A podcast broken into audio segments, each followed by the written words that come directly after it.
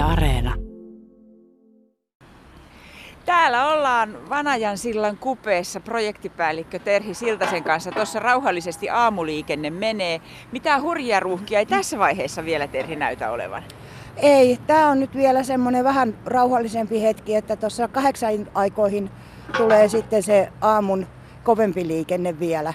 Joo, mä huomasin eilen, olin vähän ennen neljää menossa omiin harrastuksiin, enkä muistanut tätä ollenkaan täällä, muuten kun siirrellään turva-aitoja, ollaan täällä ihan, ihan keskellä. Tota, ö, ja myöhästyin harrastuksistani, koska silloin neljän tienolla jonot oli aika moiset. Tässä on liikennevalot ollut viime viikosta asti ja se tarkoittaa sitä, että käytössä on vain yksi kaista. Joo, tässä nyt valmistellaan tuota ton, ton kevyen liikenteen raittisillan kiertotielle ottamista. Eli tässä siirretään koko liikenne tuohon Raittisillalle ja tota noin, kun nämä valmistelut saadaan, niin sen jälkeen tämä on sitten kevääseen asti liikennevaloilla, että tämä on semmoinen paikka, mihin kannattaa varautua. Eli Vanajan silta uudistetaan ihan kokonaan tässä vajaan vuoden aikana, mutta tällä hetkellä on siis meneillään vasta valmistelutyöt. Joo, Kyllä. Ja nyt on niin, että kun tämä liikenne siirretään, siis sanoit raittisillalle, eli tälle kevyen liikenteen sillalle, niin mitä kaikkea tällä hetkellä on tekeillään?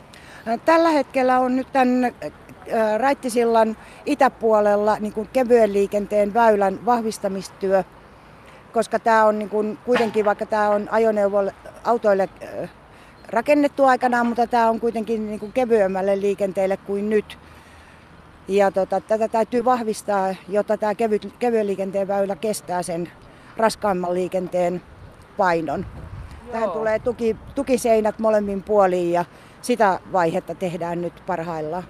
Tässä kun katson, tuossa on kolme miestä töissä, yksi puhuu puhelimessa tuolla ja tuollaisia palkkia kantelee yksi. Ja sitten tässä on edessä tällainen iso katepillari, rekkoja menee tuosta edestä. Tämä on tämä tie on varsin tärkeä tie, valtatie 10 ja se tie, joka ohittaa Hämeenlinnan kaupungin keskustan, eli liikenne on raskasta. Mutta siis sanoit, että ei tarvi mitään kiertoteitä käyttää, vaan tätä pystytään käyttämään. Joo, tässä oli niin kuin alun perin meidän rekisteritiedoissa on ollut, että tämä kestää sen aikaisemman ajoneuvoasetuksen vaatiman 60 tonnia. Ja tota, nyt sitten kun ajoneuvoasetus on muuttunut ja noi raskaat ajoneuvot saa normaalisti painaa 76 tonnia, niin se oli alun perin oli semmoinen vaara, että me oltaisiin jouduttu kaikki nämä yli 60 tonniset, eli sorarekat ja näitä, mitä tässä menee postirekkaa ja muuta, niin. niin nämä olisi jouduttu kierrättämään eteläpuolelta joko Riihimäen kautta, taikka sitten pohjoisesta tuolta Laitikkalan kautta, eli Pälkäneen tieltä tuonne ihan 12 tielle saakka.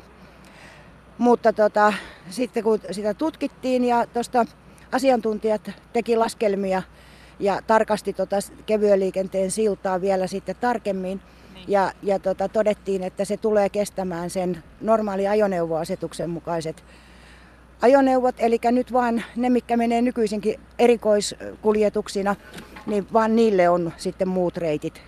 Ja ne on taas sitten erikseen määrättyjä reittejä, että No kävi, niinku- kävi aika hyvä tuuri, koska siinä olisi käynyt kyllä aikamoiset liikennejärjestelymuutokset näille raskaan liikenteen kuljettajille ja yrityksille. Kyllä, siinä mielessä tämä on vielä erittäin hankala paikka, että tässä ei todellakaan ole niitä sopivia kiertoteitä lähellä, koska Turengin kautta on se, sitä kautta se olisi ollut aivan mahdotonta.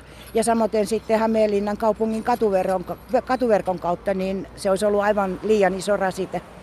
Tämä siis kestää reilun vuoden verran, tai suurin piirtein vuoden verran. Sitten päästään tästä eroon, tästä, tästä tota, liikennejärjestelyistä, mitkä tässä nyt hidastaa väkisinkin liikennettä. Eli kannattaa kyllä varata juuri näin ruuhka-aikoina aikaa vähän enemmän, ihan selkeästi enemmän kuin, kuin tota normaalisti. Mikä, siis sanoit, että tämä on vaativa työ. No sano jotakin, mitkä asiat tekee tästä erityisen vaativan?